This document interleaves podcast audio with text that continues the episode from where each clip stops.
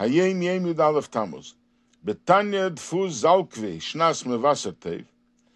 In the edition of Tanya that was published in Zalkvi in the year Mevasar Tev, which translates into Toph Kuf N'Zayin 1799, Mevasar Tev meaning bringing us good news. Nitvesa Iggeres HaTeshuvah Madurakama. It contained also Iggeres HaTeshuvah, the first version. Ve'leinech leko lefrokim, and it's not broken down into chapters.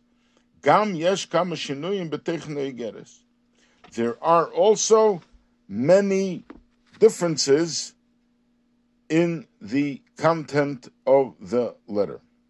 So as we know, the Tanya was published for the first time in 1796, Toph Kuf N'Zayin, and it arrived on Chov Kislev, not on Yutis Kislev as the Alter Rebbe wanted it, and the Alter Rebbe connected it with his release from prison.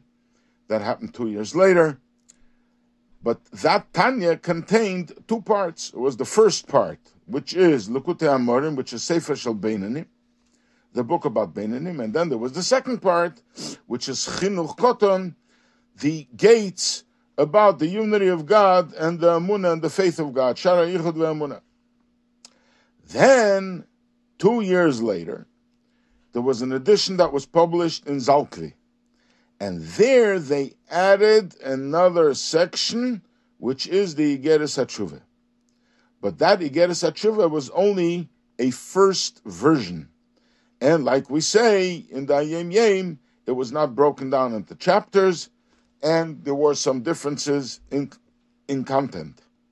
But then there was another edition that was published in Tovkuf Samachlov in 1806, which is about 7 years later, and that version is the Iggeres HaTeshuvah that we have today, which is broken down to 12 chapters, and this is the Iggeres HaTeshuvah that we have ever since.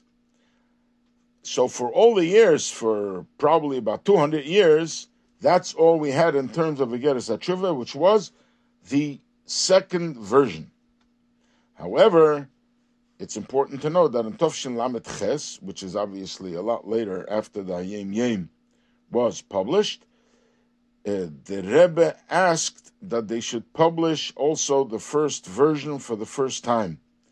And that first version, the Rebbe said, is important that it should be published because, like we find in the Mishnah, in the Gemara, we find many times there's the first version and there's the second version, and there's a lot to learn from the differences and by comparing one version to the other.